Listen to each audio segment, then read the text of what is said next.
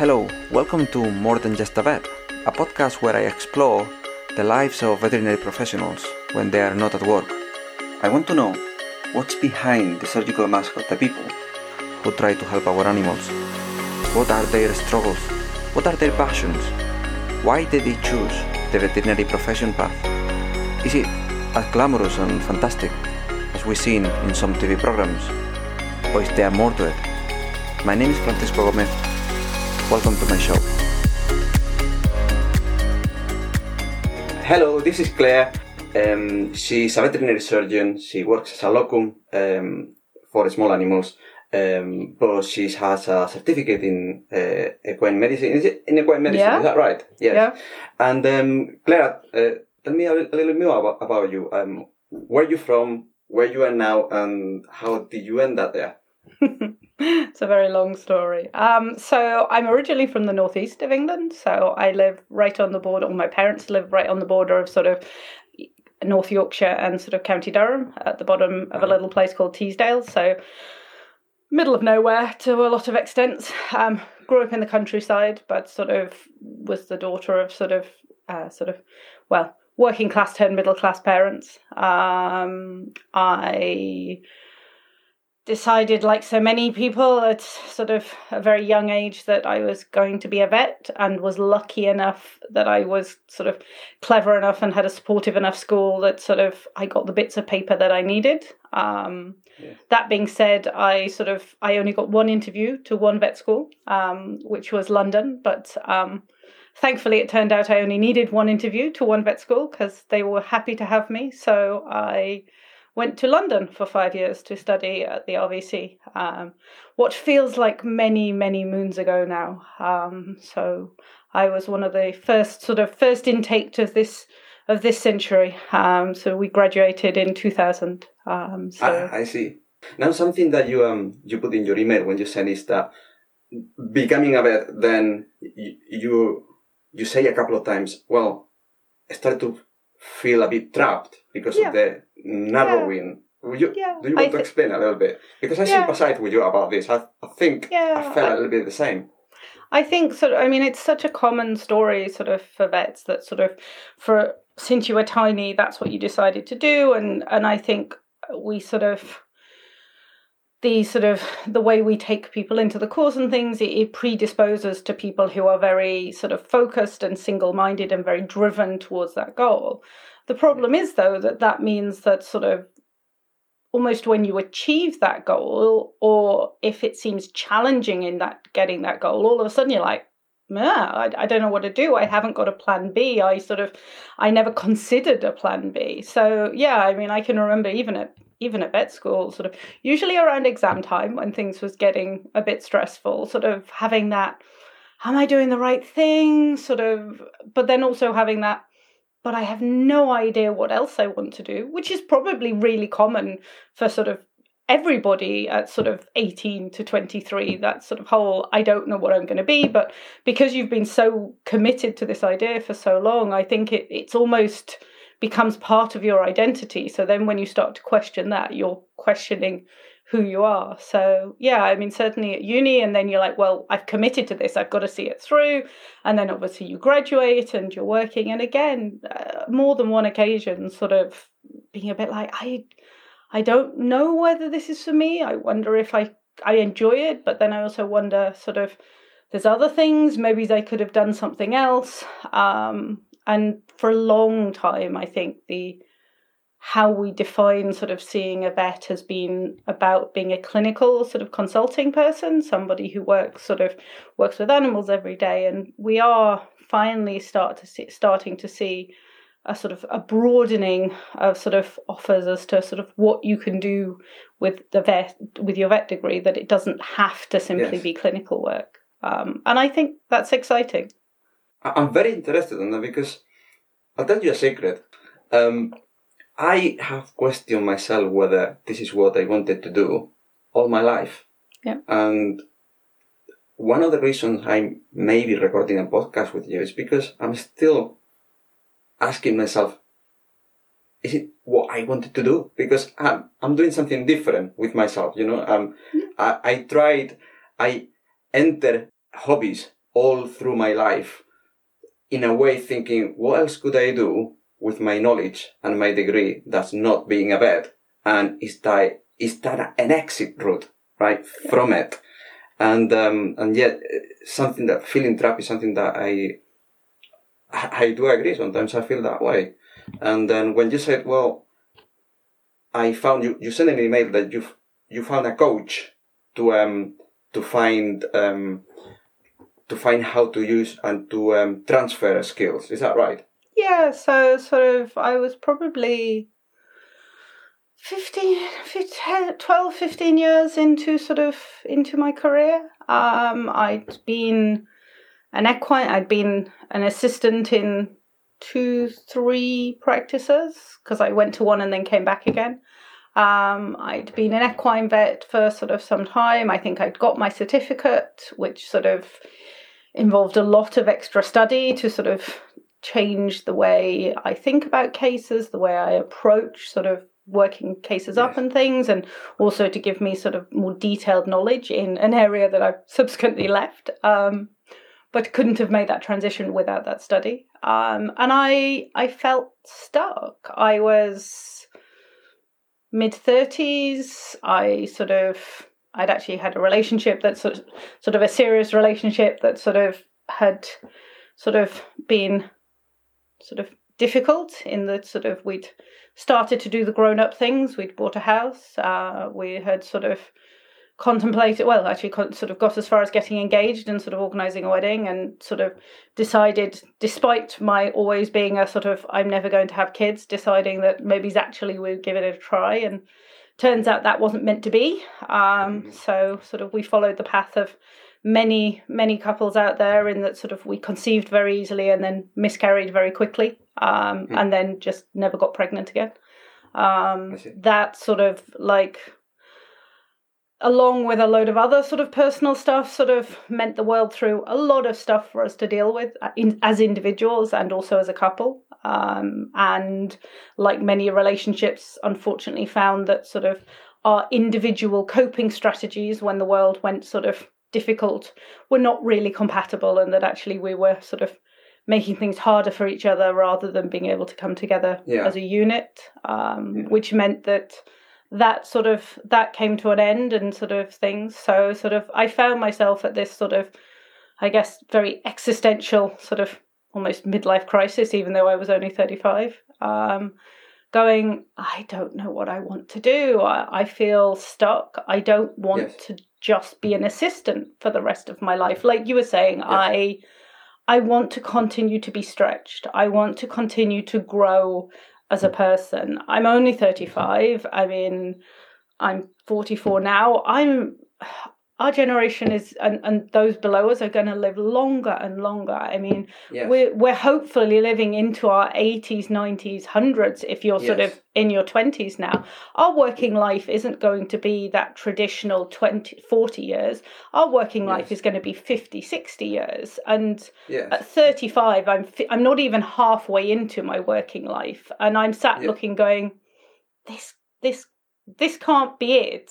I can't do this for another 40 years. I enjoy it, but there are whole other parts to who I am, skills that I've got that I want to be using and utilizing. But like we said earlier, I felt stuck. I felt that I was just an equine vet, that I had nothing else to offer. So I was fortunate enough to come across, or was recommended, somebody who had started doing sort of coaching, which is becoming more and more very common within our profession. And I know the rest of this sort of working community, and we're sort of starting to embrace this realization that sometimes actually it's a good, while it's not cheap, it's a really good investment to sit down with a third, with another person who has training in basically how to help you to sort of work out what you want and think about what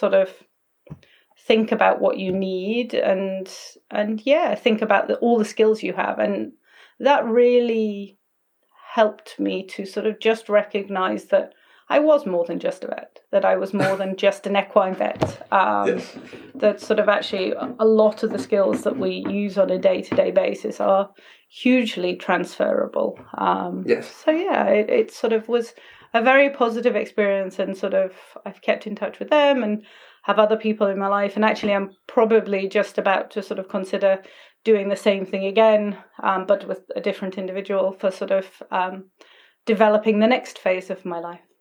Okay. And now what you're doing now is locoming with, and you do small animals, even though you have a certificate in equine. But that's true. That actually gives you a different insight of what people want as well. Because I find myself in the consultation room that I have a lot of clients that they have horses as well as pets, and I think many of them treat their animals in a little bit of a different way of the person who only have pets and they don't have a relation with horses. So yeah, I see that. And I think it's important.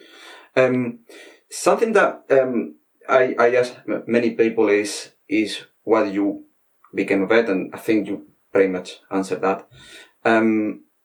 One of the things I also ask is if you have animals, and then you send me an email and you talk to me about something that I found really funny, because you have a cat called Gato. Yeah, he's called Gato, which is cat in Spanish. Yeah. He wasn't mine originally, so he's a South Manchester street cat who adopted one of my old colleagues. My old colleague was from Tenerife, and his housemate was either Spanish or Italian, I forget which, and they adopted the cat, and apparently the boys were obviously not feeling particularly imaginative when they named him, and so he's called Gato. That's brilliant. And he moved in, and I'm like, I can't call the cat, that's just ridiculous. And then he moves in, and turns out he is actually a cat that suits being called cat. He actually, there are just some cats out there that they sort of, that suit cat. I'm old enough to sort of remember when Cats the Musical was originally, and more importantly, the poems are actually, Cats was based on the poems of T.S. Eliot, and there is a whole poem on the naming of cats, which if you haven't read it, I would highly recommend. It's very funny about the fact that cats have many different names, and yeah, he suits cat. So yeah, he is called Gato. Last time I talked about my podcast with one of my colleagues. She said, "Well, you've been talking about this cat, and you could see the cat in the podcast during the video conference, but we couldn't. We were only listening. Would you send me a picture of your cat?" I will send you. He's very photogenic. I mean, he's black as night, so it does make it sometimes. But he is also very photogenic. Perfect. So yes, as a side thing, my dad used to have a dog. Yep. My dad's Spanish, and he called him perro, which is dog in Spanish. So that's sometimes just has to be done, kind of thing. Yeah. What do you most like of being a vet? The people. It's the one thing that's both driven me nuts and keep me sane through COVID, I think. The people I work with. I'm very lucky now that sort of as a locum, I get to work with different teams. And actually, for me, that works because it means I can bring my best when I'm with them. I'm not sort of, you don't get sort of drawn into quite so much to the complexities of sort of working somewhere long term. Yes. So the way I tend to work, I have a network of sort of 4 or 5 teams that I work closely with. Yes. So sort of I'm usually in for sort of a few days or a week or so to cover holiday. I have one of my practices I'm usually at for most of the summer to cover their summer holidays because they're a big practice. So they've always got someone off for about 8 weeks. But yeah, and it means that sort of I can show up each time I go, I'm refreshed, and I can bring the best version of me to sort of support them as needed. So yeah, the sort of the teams I work with, and also the majority of clients. Most of our clients are actually sort of lovely, as all sort of, I guess, sort of forward-facing sort of service providers. There is a small minority which attempt to ruin it for the rest. Yes, well, it's like everything. I remember when I was a locum like 10 years ago, and I worked in different practice, most of them for a well-known out of hours. And then my main problem was I didn't know where things were. You know, I spent the whole consultation opening cupboards. Where is the antibiotic bottle? And but you know, you have a network of smaller, then it gives you the best of both worlds because you know where things are. Yeah, I know how the teams work. Yeah. Yes, it does make sense. I started at one of my now practices, my busiest practice. The first shift I ever did for them was on the Tuesday after a bank holiday weekend. I wouldn't recommend that. No, it was most chaos. Take a holiday that day. It was chaos, and as you say, every consult it's just 2 or 3 minutes longer potentially as you open drawers and cupboards looking for things. But actually, if you put that over sort of 20 consults a day over the day, you've lost an hour kind of thing. And I was just looking for things. Yes. Oh my goodness, this is ridiculous. So yeah, I swore never again do that. Yes, no matter if they give you an induction or anything like that, because at the end of the day, you know, you can learn where everything is. It just, my memory's like shocking for that sort of thing, yeah. And it's like, it's all right, people go, we've got labels on everything. It's like, yeah, that's great, but I need to know which postcode in the practice I'm looking for the label drawer. Yeah. Something that I was very impressed by is when you send me an email and ask you about, and I'm going to try to answer the question for you, it's about, this is the delicate question, what you don't like of being a vet, and then you say that is people as well. But something that I was very impressed by is that you said that people are under pressure, financial pressure, time pressure, and because of that they don't have the reserve of acting properly and sometimes with courtesy and when things don't go as they expect, which is very common. That's why, you know, I say to clients, I say, look, I'm here for the bad news. You know, if the animal's better, I'm here for the bad news. So that's why you're coming to see me.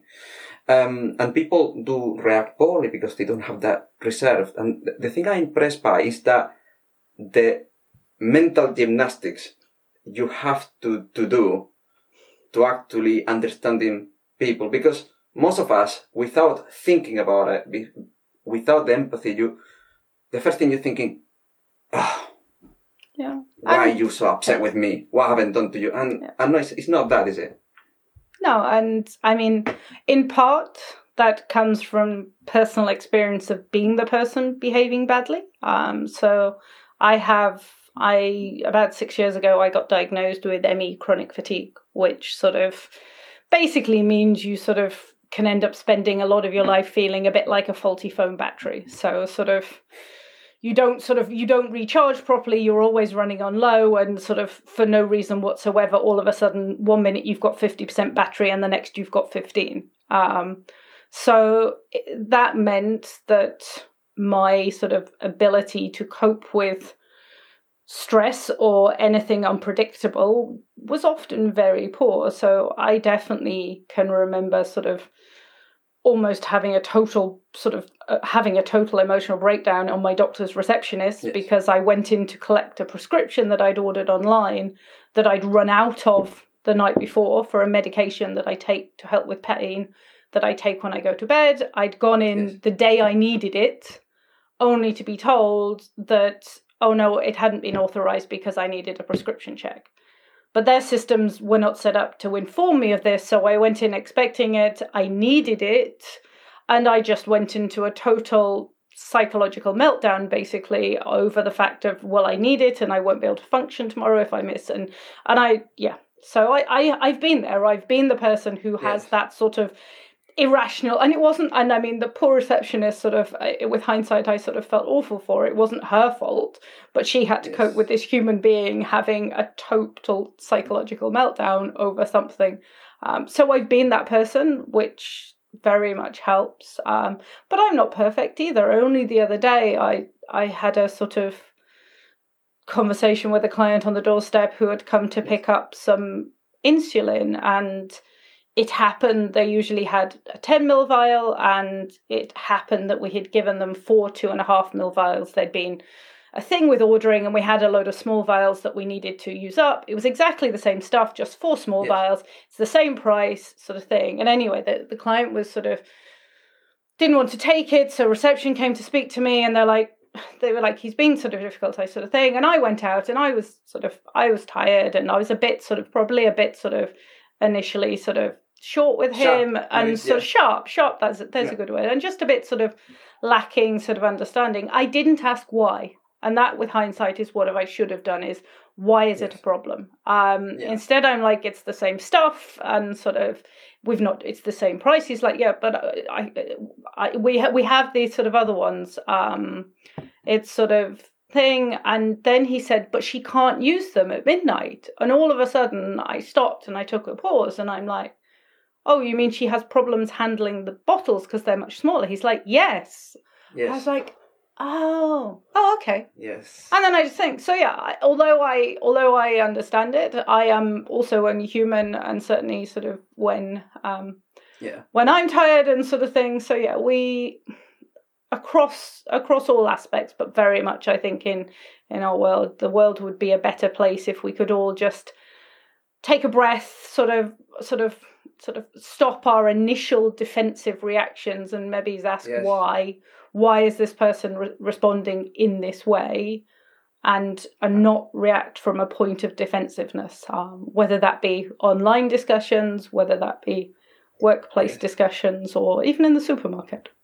I think we all do it. I agree. And I find that I do it myself as well. And it's very obvious when I do it, because I'm Spanish. I still have this blood boiling inside me, and everyone can see it, It's impossible for me to hide it, when I'm not very happy about that, it don't matter what I do, Is everyone can see what's wrong with you, and what's wrong with me is I haven't taken that step back and think, it's simple as that. That's highlight a lot what you're saying, because I have to Google CFS ME, which is your diagnosis, which I think is chronic fatigue syndrome. Yeah, chronic fatigue encephalomyelitis, right? Yeah. And it highlights the invisible diseases or illnesses or conditions. I don't know how you want to class them, and I think there is a lot of when someone has any sort of a problem, a disability or something like that, we all think you're not in a wheelchair, you're not disabled. Yeah, I think that's something that we all able people think. And you go to the supermarket, like you said, and then you see someone parking in the disabled spot. You don't see that they are disabled, and the first thing comes to people's mind: you're not disabled. Why are you using that? Right? Yeah. And I think that's important that we all step back and think about it. Do you want to tell me a little bit more about how chronic fatigue syndrome affects you? Yeah. So I guess I'm one of the lucky ones. I pass for normal most of the time. I have become very good at sort of coping, I guess, and finding what works for me. So for me, it started with sort of just unexplainable fatigue. I'm talking the sort of terrible hangover sort of fatigue where you just can't do anything and sort of, but you've not done anything to deserve it kind of thing. It's just that sort of, somebody asks you to do something, and you're just like, I really want to, but I just can't. I can't, and there'd be things I'd want to do, and I'd just be like, I can't get the motivation, I can't sort of find the energy, and at first I just thought it was getting older, I thought it was stress, I thought it was sort of a lot of things. I'd had some mental health issues sort of around all the sort of craziness that had sort of gone on in life. And then this happened, and sort of initially sort of it was put down as like I'd had a flu bug or something. I'd been in the Netherlands. I danced Argentine tango for fun and sort of travel Europe, sort of doing that. So I was there for the summer for a week with friends and had had what I just thought was flu. I was hot and running a temperature and felt rubbish, and sort of I got there and then I came back to work, and I think sort of I was only working 2 or 3 days, and then it was must have been the August bank holiday weekend. And I can remember being sort of like stood in the office at one of the computers typing up notes and feeling like, I feel like I want to collapse. I'm actually having to concentrate on standing up. I'm like, this is ridiculous. I don't know, 35, 36, it would have been around this time, sort of, this is stupid. And you tell yourself it's all in your head, sort of, this can't be real kind of thing. It's silly sort of thing. But that's how it felt like I just felt like my legs were just heavy and achy, and I actually had to focus on, so I had to think about standing kind of thing, which let's be fair, we don't do, we just stand. Unless we're doing some sort of sport or hobby where sort of our movement is different, we just stand. We do it a lot every day. But I was like, oh, it's fine. I just need to get to the weekend. I obviously just overdid it. A lot of late nights when I was away. I'll be fine at the weekend. And then I slept and I did feel a bit better. And then sort of I cycled over to a friend's for tea, which, and when I mean cycle, like, a mile across South Manchester on flat roads, so nothing of any sort of strenuous. And then the next day I was broken. I think I had like 2 glasses of wine, so it wasn't like a hangover. And I couldn't function, and I ended up phoning in sick, and I went to my doctor and got signed off for what ended up being a month, because I just couldn't. I would get out of bed and go to the sofa and sort of the kitchen to make food. And this was basically it. And I just sort of couldn't, just exhausted, and everything hurt. That sort of dull, achy muscles you get that are sort of usually the day or two after you've been to the gym and done too much. This was sort of what my body did, along with sort of fun neurological things like sort of pins and needles and weird tingly feelings. And after a month, I went back to work because I was like, well, I can't stay off forever. Sick pay sort of ran out. Well, didn't run out, but I sort of was lucky that practice I was in had a reasonably decent sick policy. So I got sort of a month's pay on full pay. So then I went back and I struggled to sort of keep going, and sort of I worked Monday to Friday plus on calls, and I would sort of just about make it through the week, and then at my weekends I would do not a lot. I probably traveled 2 weekends in that time to go to tango events, and that was sort of, but I couldn't dance the way I used to for the same time, but it was still, I went because it helped to keep me sane and to be with friends and to hug and be in community. Back in the days when we could hug people. And nobody hugs like tango people. And then it got to Christmas, and I was having my parents for Christmas, and, I'm a big food nerd, utter food nerd. So I was making Christmas dinner. So I was sort of, the food sort of was like sort of planning and prepping and sort of doing all the things you do. There was only 4 of us, but still. And 3 days before Christmas, I think, I went to a call. I pulled a shoe off a horse's foot, and I barely made it through the call. And I got back into work and basically collapsed on the sofa. And again, I was like, I can't move. And the rational part of me knew I could. I mean, it knew that if the building was on fire, I wasn't. But I almost felt like I was paralyzed, in the sense of everything felt heavy, everything felt tight. And so I got sent home. Concluded I probably wasn't much use. I went to see the doctor the next day. He took bloods. And then about 8 weeks later, thankfully, the first GP I saw was not the most sympathetic. But my normal GP was lovely and very supportive, and she sent me to a rheumatologist, and I got a diagnosis of ME.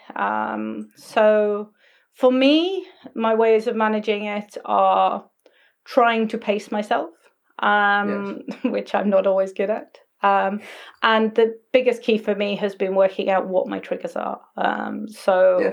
That has been a lot of dietary stuff. So dairy, unfortunately, I had to finally accept the fact that sort of I could no longer eat cheese. This was hard.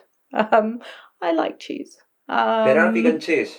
There are vegan cheeses. Great, but there are. Yeah, no, there are. Most of the ones that are available in the supermarket are pretty poor. They're on a par with, like, you know that cheap plastic sort of cheddar that you can get from the supermarket that doesn't really taste of anything? They're like that, but with a mild hint of coconut. So yeah, most of the ones in the supermarket, not so great. Some of the mozzarellas are similar to sort of cheap mozzarella. Okay. So they're palatable and sort of on a pizza. There are now some people making amazing sort of nut cultured cheeses and things like that. Yes. And some of these are phenomenal, but they also cost you a small fortune. I have even found, and only the Italians could do it, but there is an Italian company that has used gram flour, so chickpea flour, to make a vegan parmesan, and it's amazing. It's as good. It has the same texture, and actually, it tastes like parmesan. I know. I was amazed. I got it, and I had low expectations. But yeah, and only the Italian. I mean, I don't think I'd trust it if it was made by anyone other than the Italians, because sort of how long did it? Because that sounds a bit like an ordeal, you know, feeling unwell forever, and then thinking it's all in my head. How long did it take since the first time you actually felt? And well, until you actually finally got a diagnosis? Probably sort of 6 to 8 months from thing. But then actually, if I look back over the year or two before that, there were occasions that probably I was having flares that I didn't realise that I put down to all the other stresses. Yes. Yeah. So I suspect, I suspect, like a lot of people with this sort of thing, you've been ill for longer. I mean, there is a huge sort of chronically ill, disabled community out there. But there's also an even larger community of people who don't necessarily recognise that they've got a problem, or that they don't want to acknowledge that they've got a problem. So sort of a lot of the work I'm now sort of doing, which is trying to sort of raise awareness of those sort of with chronic illness and disability, is about trying to bring about those sort of cultural shifts where actually we're making sort of accessibility inclusion the norm, because it supports everybody, not just those that actually need it. It supports all those that sort of need it but don't know they need it, but it also supports all those that sort of are, I guess, sort of normal, in inverted commas, sort of able-bodied, because actually just because your body's not a bit broken doesn't also mean that you don't sort of need flexibility and things to be easily accessible. Most of us live very busy lives. We have many commitments and responsibilities. Yes. So that, when you are talking about the work you're doing now, and the work you're doing now, you're the co-founder of the British Veterinary Chronic Illness Support, which you started launching like a couple of years ago. Is that right? So we originally, we still are a community. We have a Facebook community for all those within the veterinary profession, which is called Veterinary Spoonholders, which was sort of started as a sort of a group to provide a safe space and peer-to-peer support for all those who see themselves as sort of living with some form of chronic illness or disability. We don't ask what, we don't ask why, we don't ask how long, we just ask that you identify and feel the need to sort of join our community, and that you work within the veterinary profession. Those are our two rules. They're very simple. And from there, it became very aware that we have an amazing community of people who are living with a huge raft of sort of challenges to their sort of additional challenges to their day-to-day life. I like that definition, additional challenges to their day-to-day lives, not that this disability condition. I was trying to find a word earlier, additional challenges. Well, no, I mean, the evolution, so the BVCIS, the British Veterinary Chronic Illness Support, has come off the back of that.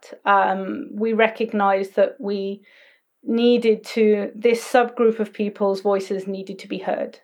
They needed to be heard within the framework of organisations that already exists, that nobody was speaking up for them. There's a lot of discussion about mental health at the moment, which is hugely important and hugely valid. There's a lot of discussion about wellness at work and all of this, but most of the wellness side of things in particular starts from the presumption of able-bodiedness. So you get the conversations that go, well, it's really important that people are able to finish on time so that they have chance to sort of explore hobbies and do things outside of work, to sort of thing, which is great and very valid. But there's a sub-community of people for whom needing to finish work on time means that if they do that, it's the difference between not having to go home and choose whether you have a shower or whether you cook dinner. You can do both because you finished on time, rather than being so exhausted when you get home, you have to choose between the two.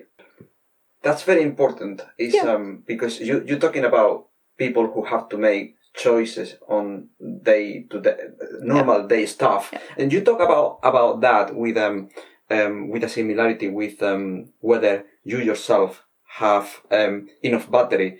I think something that a lot of people don't know, and is a term you have used, spoon holders, or when you go to the BVCIS website, it says it's made for spoonies and by spoonies. Yeah. Do you want to explain the theory? Yeah. So spoonholder theory was originally brought up by a lady called Christine. I forget her surname. Anyway, I think she has lupus. I think she had lupus. She was supposedly, anyway, a good friend had asked her sort of what it was like living with lupus, which is another of these sort of often hidden illnesses. Lupus affects your immune system and your ability to deal with things. And fatigue. Fatigue is often a common thread across a huge, huge swathe of illnesses. Sort of when your body is dealing with other things, the first thing it does is drain your energy. And the story goes that supposedly they were in a restaurant, so she grabbed a handful of cutlery, so a handful of spoons, and said, well, imagine that these are sort of, your spoon is a spoon is a unit of energy. Every activity you do takes spoons. So whether that simply be getting out of bed in the morning, and there's lots of things that we take for granted when we're not. So it takes spoons to actually physically sit up and get out of bed in the morning and go to the bathroom. It takes spoons to brush your teeth, brush your hair. If you ask most people, what's the first thing you do in the morning? What's the first thing you do in the morning? I think I open my eyes and get up. Yeah, which is exactly the thing. But actually, if I ask that question before what I first said, most people will say, I brush my teeth or I put the kettle on. Yeah. You've missed a whole bunch of steps. So the spoon is a way to design, to sort of explain everything takes spoons. For able-bodied people, mostly your spoons are reasonably finite. Sort of your spoon drawer is pretty full. Also, sort of you go to bed at night, you sleep, you wake up, your spoons are nicely washed, they're back in your drawer, kind of thing. You're sort of ready to start the day anew.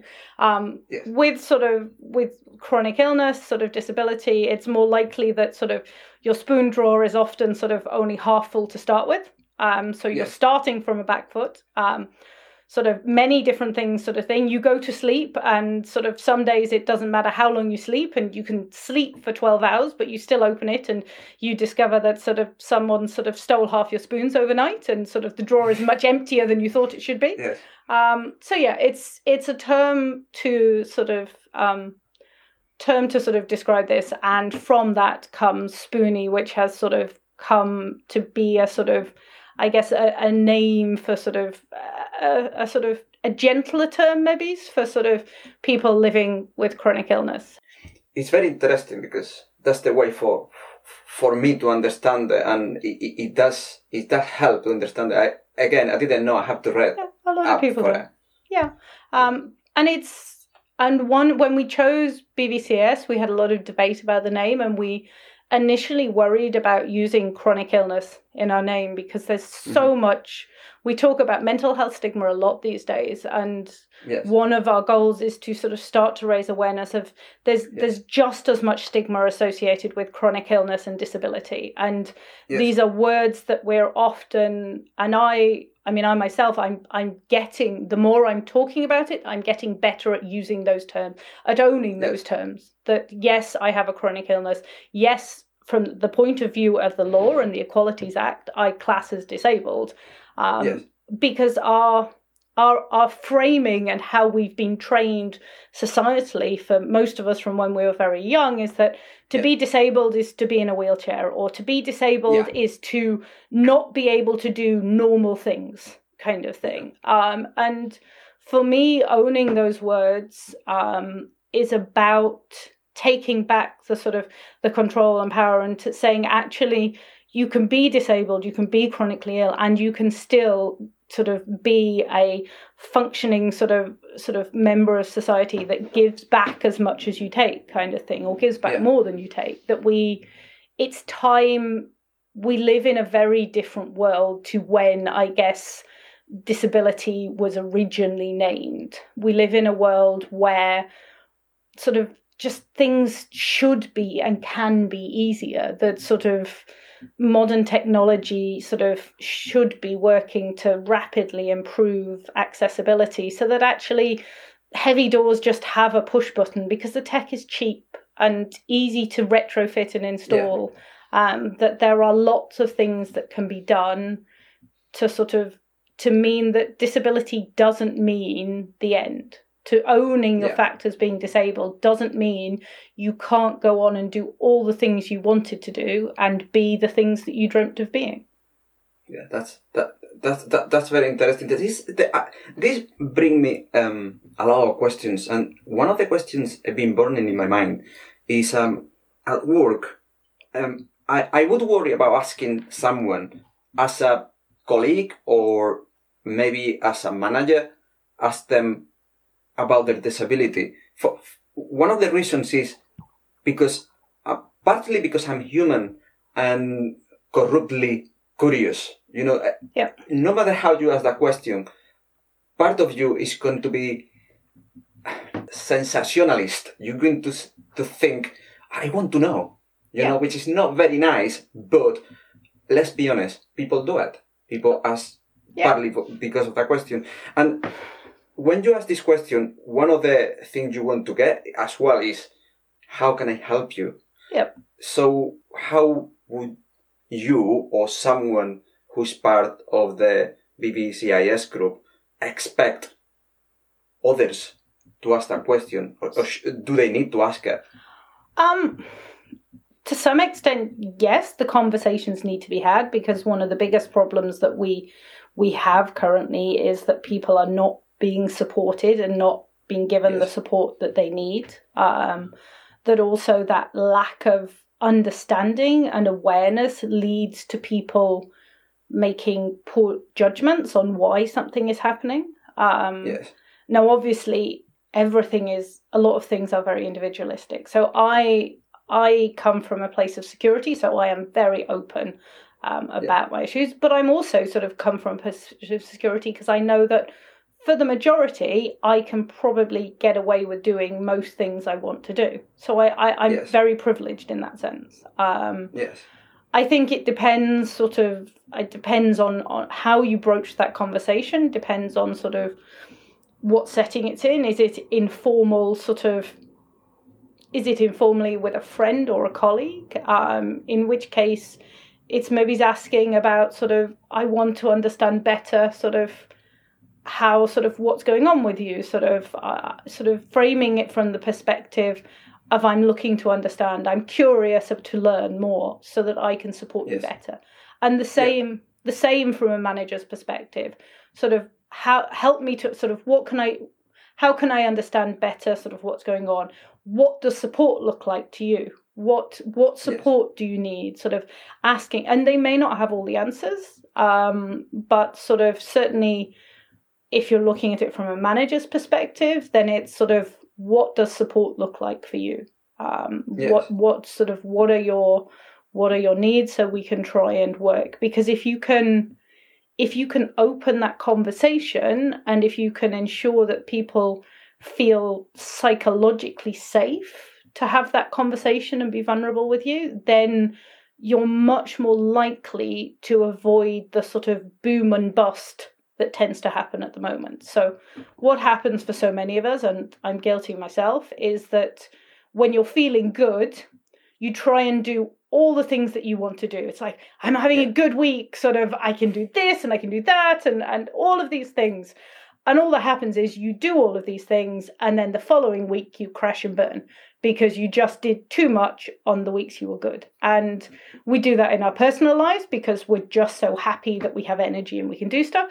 But we also do that in work, especially because most of us recognize that and live with the guilt of feeling like we're not good enough, like we're failing, we're letting people down because our bodies are being a bit shit. That sort of, we're letting ourselves down, we're letting our colleagues down, we're not a full member of the thing. So if you suddenly have a load of energy, you maybe push yourself to do a bit more, work a bit later, sort of work a bit harder, and then all that happens is you crash. So if you can provide people with a safe space where they feel they can be open and honest, you're less likely to get this sort of, I have to prove myself when I'm good to make up for the fact of when I'm not so good. Well, you shouldn't be that way. Yeah. No. I something you said about provide a safe space for people where they can be vulnerable to you. And when you say that, should ever a person who has chronic illness be worried about communicating that to their colleague or their boss? They shouldn't be, but they almost certainly are. In an ideal society, in an ideal world, no, absolutely. In an ideal world, we would all work in environments and have environments where we feel safe being honest and open and authentic about sort of who we are with the people we're surrounded. I'd love for us to reach... So for managers, it's more about creating an atmosphere, I guess. Yeah, it's creating a culture, a safe workplace culture where people feel they can be sort of, they can be authentic, that they can sort of say when they're struggling, because the people who are maybe making comments behind their sort of colleagues' back now that, oh, she's lazy, they're sort of this, they're that. They don't know where they're going to be in 6 months' time. In 6 months' time, in 12 months' time, they may be ill themselves, or maybe they suddenly have caring responsibilities, which means they have to be out of the door as soon as their shift finishes. They have no choice. It's non-negotiable. So it's trying to really all work to move workplace culture to a point where we are showing more empathy and more compassion and more understanding. So that's sort of... something that I was impressed by is when you sent me the email about the aims of BVCIS. And one of them was to raise awareness and give the resources. What you say about giving the resources is not just for people being affected by it, but for everyone. So that atmosphere and that support can be created, which I think is very important, because it's a two-way street. People who are able and they don't have the challenge. Well, if they're not on board, nothing's going to improve. Yeah. I think most of us recognise that sort of. Most of the people we work with are trying their best. It's just they have either no first-hand lived experience. I mean, most people's understanding of being ill is very short-termist. It's about sort of being ill is you get the flu and you're sick for a couple of weeks. Being ill is you break your arm. It's not something you're never going to get better. And if you have chronic illness, you get it all the time. Oh, well, maybe they'll find a cure. Maybe, which again, it implies you need to be fixed. It implies that you need to be changed. So it's shifting... all of that to sort of to help people to better understand, because you can't give support if you don't know if you don't understand, if you don't know what support is supposed to look like. Absolutely. Before we move on, I'm going to move on to other stuff, yep. But I feel like this is very important. Of course, it'll be in your profile in the website and with a link to BVCIS. Okay, tell me about tango. Oh, tango. So I have done a lot of hobbies over the years. I mean, as a kid, I did every sport under the sun just about. I played lacrosse, I swam, I did gymnastics, and all sorts of other things, martial arts. And cook? You like cooking as well? Oh, yeah, no, I'm an utter food nerd. I mean, put it this way, when I was a student, if you came to my house for tea, if it was like two of us for tea, you would get pan-fried duck breast with a red wine reduction, followed by a chocolate and Cointreau mousse and flambéed strawberries. That was the house specialty in my house. Brilliant. At 21 as a vet student. So, and food has remained a passion for most of all of my life. My language skills are terrible, but I speak food in many, many languages. So, and I mean, that has been a blessing when you need to adjust your diet, and it's something. Yeah. One of these days, I will make the time to actually put some of my food passions onto paper and onto the internet and things. But one day, but no tango. So I came to tango the year I turned 30, so 14 years now, 14 and a half years. And yeah, there was a friend mentioned they were thinking of going, and I was like, oh, sounds like a laugh. Why not? And so went along, and they didn't stick with it, but I did. And it's tango is a very unique dance in a lot of ways. So for me, I dance social tango, which is quite different to the show tango you see on telly. So yes. All the big fancy moves and kicks and flicks and things. This is not it's beautiful. You don't know what you do. It's not what I do. So, I mean, it's beautiful, but to me, it's it's modern dance rather than tango as I know it. So social tango is very different. It's a close embrace dance. So it's basically you move in a hug. So it's I describe it to people. It's it's basically vertical Pilates whilst meditating, hugging and moving to music. And it's the perfect antidote to a stressful life. You can spend hours hugging people, and properly hugging people. Tango people give the hugs that most people would go, hang on a minute, this has all gone on a bit too long. Those really committed 15, 20 second hugs that you give to really good friends. And they're just so restorative. So you hug, and it's about two people losing themselves in the music. It's an improvised dance. So you with lead and follow. As a leader, you're in charge of steering and at least starting the suggestion. It's like a conversation. So a leader is in charge of controlling how the conversation starts, maybe, and for navigating the floor. And then as a follower, it's how you follow that, how you interpret that, and where you choose to take the conversation. I'm very interested because when I was a student, I learned merengue. Yep. And which is also the American, Central American, South American dance. Yeah. And then it got to the point where I could dance merengue to everything. You could put heavy metal I would dance merengue to it.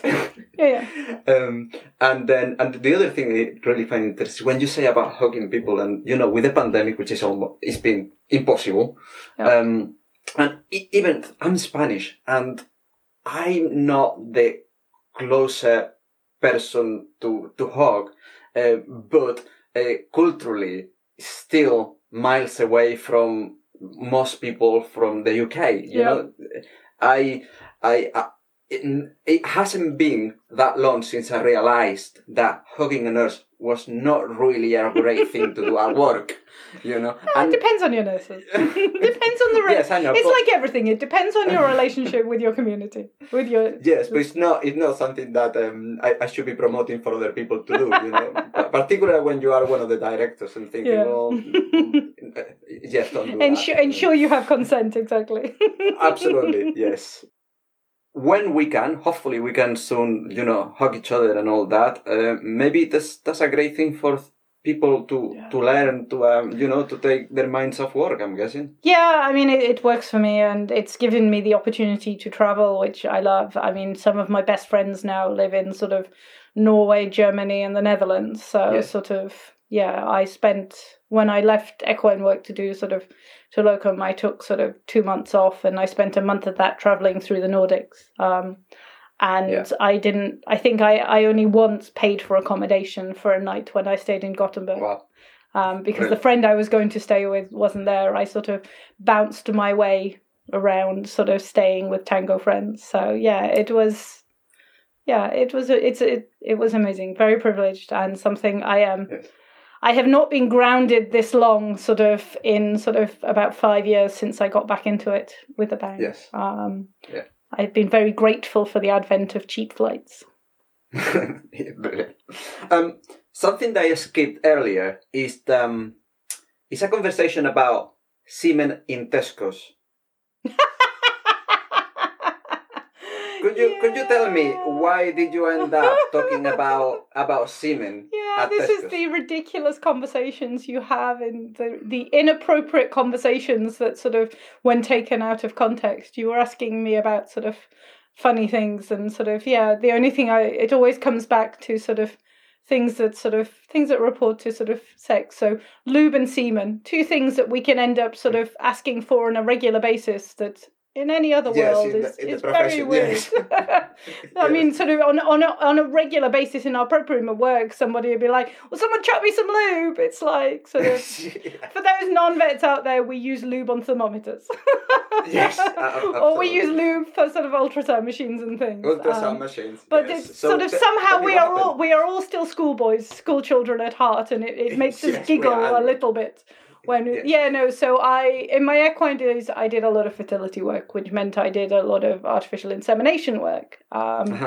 And so when you are doing artificial insemination, you we manipulate things, and we time things so that we know when the mare, the female, is going to release her egg, so ovulate, so that we can make sure that we time the semen so it's going in to give us the best chance of getting her pregnant.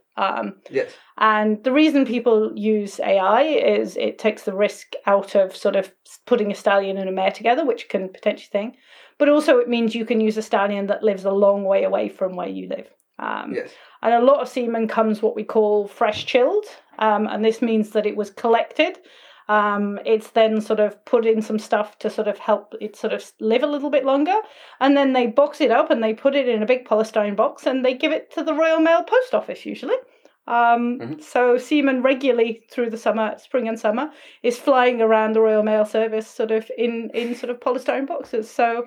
Yeah. I had a day where something was coming, and I can't remember whether it was coming from the continent or thing, and we were expecting this, and our mare was ready to go, and the postman had been, and this hadn't shown up, and I'm like and it's lunchtime, so hence I'm in Tesco's, and I'm like having this conversation on the reception side. We need to find it.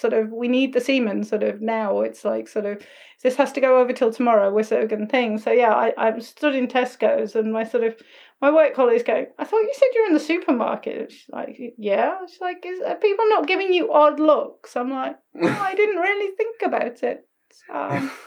It turned out they'd sent it to the wrong address. It had gone to the client's address, so that's why we didn't have it. I found myself in Tesco's basically going, "Yeah, no, I need the semen now," which out of context is probably a little bit weird for anybody close enough to hear my conversation. Yes, I'm sure it would have been. Claire, it's been really, really good to have you in. And I want to thank you for burning one of your spoons with me today. Thank you, that's okay. It's been a pleasure. And that's all for today. I hope you enjoy the show, and don't forget to share this recording in social media and with friends and family. Also, if you want to know when the next episode comes out, visit the podcast website, morethanjustavet.net, and subscribe to the newsletter. Hasta la próxima!